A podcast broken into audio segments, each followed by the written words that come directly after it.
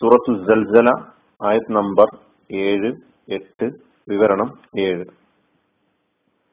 فمن يعمل مثقال ذرة خيرا يره ومن يعمل مثقال ذرة شرا يره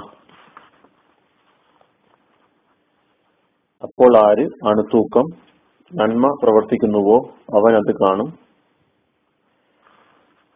ആര് അണുത്തൂക്കം തിന്മ പ്രവർത്തിക്കുന്നുവോ അവൻ അതും കാണും. ഈ രണ്ടായത്തുകളുടെ വിവരണങ്ങളിലാണ് നമ്മളിപ്പോഴുള്ളത്.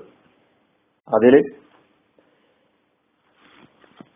പരലോകത്തെ രക്ഷാ ശിക്ഷകളുമായി ബന്ധപ്പെട്ട വിശുദ്ധ ഖുർആാനിന്റെ അടിസ്ഥാനപരമായ ചില കാര്യങ്ങൾ നമ്പർ ഇട്ട് പഠിക്കുകയായിരുന്നു. മൂന്ന് കാര്യങ്ങളാണ് കഴിഞ്ഞ വിവരണങ്ങളിലൂടെ നാം പഠിച്ചത്. അവസാനമായി മൂന്നാമത്തെ കാര്യമായി നമ്മൾ സത്യവിശ്വാസി മഹാപാപങ്ങളിൽ നിന്ന് അകന്നു നിൽക്കുകയാണെങ്കിൽ അയാളുടെ നിസ്സാരമായ കുറ്റങ്ങൾ പൊറുക്കും. മഹാപാപങ്ങൾ എന്നാൽ എന്താണ് ഒരു പ്രവൃത്തി മഹാപാപമാകാൻ എന്തെല്ലാം കാരണങ്ങളാണ് ഉള്ളത്? തുടങ്ങിയ കാര്യങ്ങളാണ് കഴിഞ്ഞ വിവരണത്തിൽ പറഞ്ഞത്. ഇനി നമുക്ക് നാലാമത്തെ കാര്യം നാലാമത്തെ അടിസ്ഥാനം. വിശുദ്ധ ഖുറാനിന്റെ അടിസ്ഥാനത്തിൽ രക്ഷാ ശിക്ഷകളുമായി ബന്ധപ്പെട്ട് ഖുറാൻ അവതരിപ്പിക്കുന്ന അടിസ്ഥാനങ്ങളിൽ നാലാമത്തെ കാര്യം സച്ചരിതനായ വിശ്വാസി ലഘുവായ വിചാരണക്കാണ് വിധേയപ്പെടും വിധേയനാവുക. ലഘുവായി വിചാരണ ചെയ്യപ്പെടും. അയാളുടെ തെറ്റുകളോട് വിട്ടുവീഴ്ച അനുവർത്തിക്കപ്പെടും. അയാളുടെ വിശിഷ്ടമായ കർമ്മങ്ങൾ പരിഗണിച്ച് പ്രതിഫലം നൽകപ്പെടുകയും ചെയ്യും. ഇത് പറഞ്ഞ കാര്യങ്ങളൊക്കെ ഖുറാനിൽ വന്ന ആയത്തുകളുടെ അടിസ്ഥാനത്തിലാണ്. സൂറത്തുൽ അങ്കബൂത്തിലെ ഏഴാമത്തെ ആയത്ത്. വല്ലദീന ആമനു വഅമിലു സ്വാലിഹാത്തി ലനുകഫിറന്ന لنكفرن عنهم سيئاتهم ولنجزينهم أحسن الذي كانوا يعملون والذين آمنوا وعملوا الصالحات വിശ്വസിക്കുകയും സൽക്കർമ്മങ്ങൾ അനുഷ്ഠിക്കുകയും ചെയ്ത ആളുകൾ അല്ല പറയാണ് ലനുക്കഫിറന്ന അൻഹും സയ്യാത്തിഹിം അവരുടെ പാപങ്ങൾ അവരുടെ കുറ്റങ്ങൾ തെറ്റുകൾ ചെറിയ ചെറിയ പാപങ്ങൾ നാം അവരിൽ നിന്ന് ദൂരീകരിച്ചു കൊടുക്കുക തന്നെ ചെയ്യും. മാപ്പാക്കി കൊടുക്കുക തന്നെ ചെയ്യും.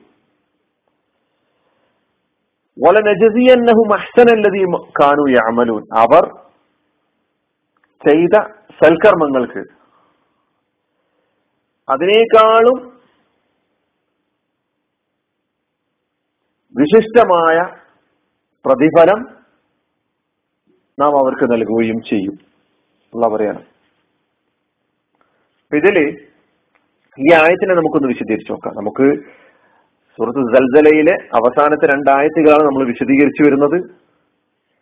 അതിൽ നമ്മുടെ നാലാമത്തെ പോയിന്റിൽ നിന്നുകൊണ്ട് ഈ ആയത്ത് സൂറത്തുൽ അങ്കബൂത്തിലെ ഈ ഏഴാമത്തെ ആയത്ത് മുന്നിൽ വെച്ചുകൊണ്ട് ചില കാര്യങ്ങൾ നമുക്ക് മനസ്സിലാക്കേണ്ടതുണ്ട്. ഇവിടെ ആദ്യം അള്ളാഹു പറയുന്നത് ഈമാനും അമലും സ്വാലിഹുമാണ് നേരത്തെ വിശദീകരിച്ചതാണ്. ചില നമ്പറുകൾ ചില കാര്യങ്ങൾ കൂടി പറയട്ടെ. ഈമാൻ എന്ന് പറഞ്ഞാൽ നമുക്കറിയാം അള്ളാഹുവും അള്ളാഹുവിന്റെ റസൂലും പറയുന്ന കാര്യങ്ങൾ. നമ്മുടെ മുമ്പിൽ അവതരിപ്പിച്ച വിശുദ്ധ ഖുർആാനിന്റെ കാര്യങ്ങൾ പരിപൂർണമായ മനസ്സോടെ അംഗീകരിക്കുക എന്നതിന്റെ പേരാണ് ഈമാൻ എന്ന് പറയുന്നത്. അമലും സ്വാലിഹ് എന്ന് പറയുമ്പോഴോ? അള്ളാഹുവിന്റെയും അള്ളാഹുവിന്റെ റസൂലിന്റെയും നിർദ്ദേശങ്ങൾക്കനുസരിച്ച് പ്രവർത്തിക്കുക. അതാണ് അമലും സ്വാലിഹ് എന്ന് പറയുന്നത്. ചെറുതായി പറയുമ്പോൾ ഇങ്ങനെ നമുക്ക് മനസ്സിലാക്കാം. അമലും സ്വാലിഹ് നാവ് കൊണ്ടുണ്ട് മനസ്സ് കൊണ്ടുണ്ട് കർമ്മം കൊണ്ടുണ്ട്. മനസ്സാ വാച കർമ്മണ. മനസ്സുകൊണ്ടുള്ള അമലും സ്വാലിഹ് എന്ന് പറഞ്ഞാൽ എന്താ? വിചാരങ്ങൾ വികാരങ്ങൾ ആഗ്രഹാഭിലാഷങ്ങൾ. അതൊക്കെ ശരിയാവുക. അതൊക്കെ സംശുദ്ധമാവുക. ഇതാണ് മനസ്സുകൊണ്ടുള്ള അമലും സാലിഹ് എന്ന് പറയുന്നത്. നമ്മുടെ മനസ്സിൽ രൂപപ്പെട്ടു വരുന്ന വികാരങ്ങളും വിചാരങ്ങളും ആഗ്രഹാഭിലാഷങ്ങളും ഉദ്ദേശ്യങ്ങളും ഒക്കെ തന്നെ ശരിയും സംശുദ്ധവും നീതിയുക്തവുമായി തീരുക. ഇതാണ് മനസ്സുകൊണ്ടുള്ള അമലു സാലിഹ് എന്ന് പറയുന്നത്. ചെയ്യുന്നുണ്ടോ എന്ന് നമ്മൾ പരിശോധിച്ച് നോക്കേണ്ടതുണ്ട്. രണ്ടാമത്തെ നാവ് കൊണ്ടുള്ള അമലു സാലിഹാണ്. എന്ന് പറഞ്ഞാൽ തിന്മക്ക് വേണ്ടി നമ്മൾ നമ്മുടെ വായ തുറക്കാതിരിക്കുക നാവ് ഉപയോഗിക്കാതിരിക്കുക. ഞാൻ എന്റെ നാവ് ഉപയോഗിച്ചുകൊണ്ട് പറയുന്ന കാര്യം എന്തും? സത്യവും നീതിയും ന്യായവുമായിരിക്കണം എന്നുള്ള നിർബന്ധ ബുദ്ധി പുലർത്തുക. അതാണ് നാവ് കൊണ്ടുള്ള അമലുൽ സാലിഹ് എന്ന് പറയുന്നത്. കർമ്മം കൊണ്ടുള്ള അമലുൽ സാലിഹ് എന്ന് പറഞ്ഞാൽ ജീവിതം അള്ളാഹുവിനുള്ള അനുസരണത്തിലും അടിമത്തത്തിലും അവന്റെ വിധി വിലക്കുകൾ അനുഷ്ഠിക്കുന്നതിലും കഴിച്ചുകൂട്ടുക വിനിയോഗിക്കുക. ഇതാണ് കർമ്മം കൊണ്ടുള്ള അമലും സ്വാലഹൻ അപ്പോൾ സൽക്കർമ്മം ചെയ്യുക വിശ്വസിക്കുകയും സൽക്കർമ്മം ചെയ്യുകയും ചെയ്യുക എന്ന് പറയുന്നതിന്റെ വിശദീകരി പറയുന്ന കാര്യങ്ങളൊക്കെ ഉൾപ്പെട്ടു. പിന്നൊന്നും നമുക്ക് മാറ്റി വെക്കാനില്ല ജീവിതത്തിൽ നിന്ന്. അപ്പൊ ഇതൊക്കെ ചെയ്യുന്ന ഒരു വിശ്വാസിയെ സംബന്ധിച്ചിടത്തോളം അവന്റെ വിചാരണ ലഘുവായിരിക്കും അയാളുടെ തെറ്റുകളോട് വിട്ടുവീഴ്ച മനോ വിട്ടുവീഴ്ച ആണ് ഉണ്ടാവുക. അയാളുടെ വിശിഷ്ട കർമ്മങ്ങൾക്ക് അതി അതിനേക്കാളും വിശിഷ്ടമായ പ്രതിഫലം നൽകപ്പെടും. നായത്ത് പറഞ്ഞിരിക്കുന്നത് കൊണ്ടാണ് കാരണം ഈ ആയത്ത് ഈപ സ്വഭാവത്തിലുള്ള ഈമാനിന്റെയും അമലു സാലിഹ്യത്തിന്റെയും വക്താക്കൾക്ക് ലഭിക്കുന്ന രണ്ട് ഫലങ്ങളാണ് പ്രത്യേകം എടുത്തു പറയുന്നത്. അത് ഞാൻ പറയുന്നത്. അതാണ് നമ്മൾ ഞാൻ ഇവിടെ പറഞ്ഞത്. ലനുക്കഫിറന്ന അൻഹും സയ്യാത്തിഹിം. ഈ പറയുന്ന ഈമാനിന്റെയും അമലു സാലിഹാത്തിന്റെയും വക്താക്കൾക്ക് ലഭിക്കുന്ന ഒരു ഫലം എന്താണ്? അവരുടെ തിന്മകൾ ദൂരീകരിക്കപ്പെടും. തിന്മകൾക്ക് മാപ്പ് നൽകപ്പെടും. വിട്ടുവീഴ്ച നൽകപ്പെടും. രണ്ടാമത് പറയുന്ന വലനജി അന്നഹും അഹ്സനല്ലതി കാനു കാണുകയാമലും അവർ അനുവർത്തിച്ച അനുഷ്ഠിച്ച ശ്രേഷ്ഠ കർമ്മങ്ങൾക്ക് സൽക്കർമ്മങ്ങൾക്ക് അതിനേക്കാളും ശ്രേഷ്ഠമായ പ്രതിഫലം നൽകും. അത് നമ്മൾ കഴിഞ്ഞ വിവരണത്തിൽ പറഞ്ഞിട്ടുണ്ടായിരുന്നു. ഇരട്ടി പ്രതിഫലം നൽകുന്ന കാര്യങ്ങളൊക്കെ തന്നെ. അപ്പൊ തെറ്റുകൾ ദൂരീകരിക്കപ്പെടുമെന്ന് പറഞ്ഞിട്ടുണ്ട് അല്ലെ? സച്ചിതനായ സച്ചരിതനായ വിശ്വാസിയുടെ വിചാരണ ലഘുവായിരിക്കും എന്നതുപോലെ തന്നെ അയാളുടെ തെറ്റുകളോട് വിട്ടുവീഴ്ച സമീപനമായിരിക്കും അള്ളാഹു സ്വീകരിക്കുക എന്ന് പറഞ്ഞു. അപ്പൊ വലനജിസി സയ്യാത്തിഹിം എന്ന് പറയുമ്പോൾ അതിൽ ഒരുപാട് താല്പര്യങ്ങൾ വ്യാഖ്യാതാക്കൾ നൽക നൽകിയിട്ടുണ്ട്. അതിലൊന്ന് ഒരാൾ സത്യവിശ്വാസം ഈമാൻ കൈക്കൊള്ളുന്നതോടുകൂടി മോമിനാകുന്നതോടുകൂടി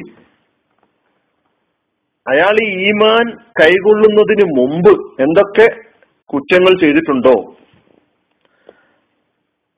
അത് അയാൾ വിശ്വാസിയാകുന്നതോടുകൂടി ഈമാനിന്റെ ആളുകൾ ആളാകുന്നതോടുകൂടി പൊറുക്കപ്പെടുമെന്നുള്ളതാണ്. അതാണ് ഈ പറഞ്ഞ ആയത്തിന്റെ ലുക്കഫിർ അന്ന അൻഹും സയ്യാത്തിഹിം എന്നതിന്റെ ഒരു താല്പര്യം. മോമിനാകുന്നതിന് മുമ്പുള്ള സിനിമകളൊക്കെ കുറ്റങ്ങളൊക്കെ തന്നെ പൊറുക്കപ്പെടുമെന്നുള്ളത്. രണ്ടാമതായി ഒരു ഈ ആയത്തിന്റെ താല്പര്യമായി വിശദീകരണത്തിൽ വന്നിട്ടുള്ളത്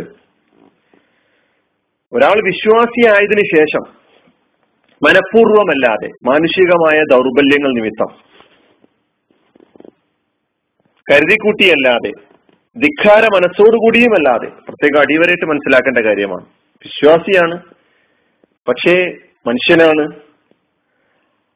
മനഃപൂർവമല്ലാതെ ധിക്കാര മനസ്സോടുകൂടിയല്ലാതെ കരുതിക്കൂട്ടിയല്ലാതെ വല്ല തെറ്റുകളും ചെയ്തു പോയാൽ അയാളുടെ സൽക്കർമ്മങ്ങൾ പരിഗണിച്ചുകൊണ്ട് അള്ളാഹു ആ തെറ്റുകൾ പുറത്തു കൊടുക്കും. അതാണ് രണ്ടാമത് ഈ ആയത്തിന്റെ താല്പര്യമായി വിവരണത്തിൽ വന്നിട്ടുള്ളത്. മൂന്നാമത്തത് ഒരാൾ വിശ്വാസിയും സൽക്കർമ്മിയുമാകുന്നതോടുകൂടി അതായത് വിശ്വാസത്തിന്റെയും അതനുസരിച്ചിട്ടുള്ള സൽക്കർമ്മത്തിന്റെയും ജീവിതം തെരഞ്ഞെടുക്കുന്നതോടുകൂടി ആ മനുഷ്യന്റെ മനസ്സ് സ്വയം സംസ്കൃതമായി തീരുകയും ശുദ്ധമായി തീരുകയും പല ദൗർബല്യങ്ങളിൽ നിന്നും അവൻ മുക്തി നേടി മുക്തനാവു മുക്തനാവുകയും ചെയ്യും. അവൻ ലഭിക്കുന്ന ഒരു ഭാഗ്യമാണ്. വിശ്വാസത്തിന്റെ വഴിയിലേക്ക് സൽക്കർമ്മത്തിന്റെ വഴിയിലേക്ക് മനുഷ്യൻ വരുന്നതോടുകൂടി സ്വാഭാവികമായി അവൻ മാനുഷികമായ പല ദൗർബല്യങ്ങളിൽ നിന്ന് മുക്തനായിത്തീരുകയും അകന്ന് നിൽക്കാൻ കഴിയുന്ന ഒരു സാഹചര്യം അവനുണ്ടായിത്തീരുകയും ചെയ്യും. ഇങ്ങനെയൊക്കെയാണ് ഈ ആയത്തിന് വിശദീകരണം നൽകപ്പെട്ടിട്ടുള്ളത്. നമുക്കിനിയും ഈ നാലാമത്തെ പോയിന്റ് വിശദീകരിക്കാനുണ്ട്. നാലാമതായി വന്ന പോയിന്റ് സച്ചരിത സച്ചരിതനായ വിശ്വാസിയെ സംബന്ധിച്ചിടത്തോളം അവൻ ലഘുവായ വിചാരണക്കാണ് വിധേയനാവുക. ഈ ലഘുവായ വിചാരണയുടെ വിശദീകരണങ്ങളൊക്കെ തന്നെ നമുക്ക് ഇനിയും മനസ്സിലാക്കാനുണ്ട്. അതുപോലെ അയാളുടെ തെറ്റുകളോട് വിട്ടുവീഴ്ച. ആ വിട്ടുവീഴ്ചയുടെ താല്പര്യങ്ങൾ എന്താണ് അത് മൂന്ന് നമ്പറുകളിലായിട്ട് നമ്മൾ പഠിച്ചു. ഈമാനിന്റെയും അമലും സാലിഹാത്തിന്റെയും താല്പര്യം എന്താണെന്നു നമ്മൾ നമ്പറിട്ട് മനസ്സിലാക്കാൻ ശ്രമിച്ചു. ഈ വക കാര്യങ്ങൾ സുഹൃത്ത് ജൽജലയിലെ ഈ അവസാനത്തെ ആയത്തുകൾ രണ്ടായത്തുകൾ പഠിക്കുമ്പോൾ അതിന്റെ വിവരണത്തിൽ നമ്മൾ മനസ്സിലുണ്ടാകണം. അള്ളാഹു സുബാനുവ താര ലഘുവായ വിചാരണയ്ക്ക് വിധേയ വിധേയനാവും വിധേയരാവുന്ന സച്ചരിതരായ വിശ്വാസികളുടെ കൂട്ടത്തിൽ നമ്മെ ഉൾപ്പെടുത്തി അനുഗ്രഹിക്കുമാറാകട്ടെ. അലഹമുല്ലാ റബിൻ വലൈക്കും